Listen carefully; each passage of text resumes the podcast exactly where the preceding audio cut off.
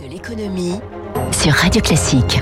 Et il vous est présenté par Eric Mauban. Bonjour Eric. Bonjour Dimitri, bonjour à tous. À la une ce matin, c'est à partir de demain, le télétravail généralisé ne sera plus la règle. Il concernait jusque-là près de 4 salariés sur 10. hein. Voilà, il s'agit de la troisième étape du déconfinement voulu par le gouvernement. Elle sera donc marquée par un retour progressif au bureau pour des millions de travailleurs. Cependant, après plus d'un an de travail à distance, un Français sur deux semble y avoir pris goût. Euh, Plus adaptable, moins de trajets pour aller au bureau en région parisienne. Il est même plébiscité par 7 franciliens sur 10. Un phénomène, un phénomène durable.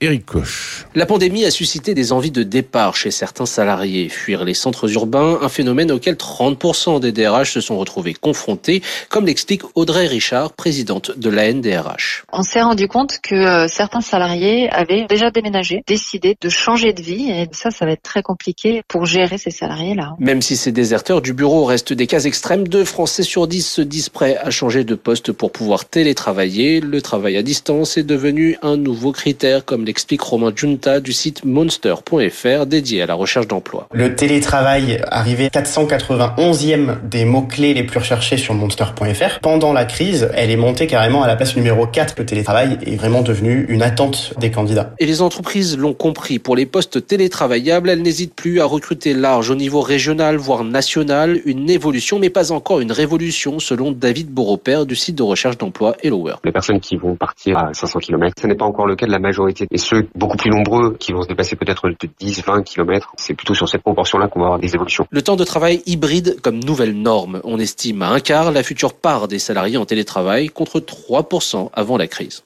Voilà, Eric Koch. Et puis euh, ce matin, Manpower Group publie son baromètre sur les intentions d'embauche pour le troisième trimestre. Euh, La prévision nette d'emploi en France s'affiche à plus 9% pour la période juillet-septembre 2021.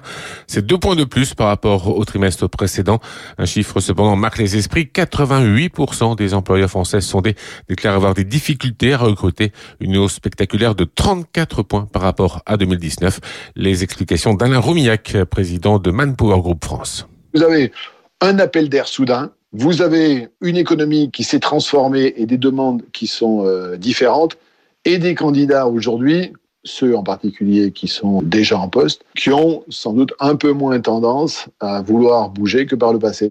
Je sais à peu près la santé de l'entreprise dans laquelle je suis. Est-ce que dans celle dans laquelle je vais aller, euh, elle va être aussi solide et aussi fiable Donc c'est normal que dans cette phase de sortie de crise, il y a un peu d'attentisme.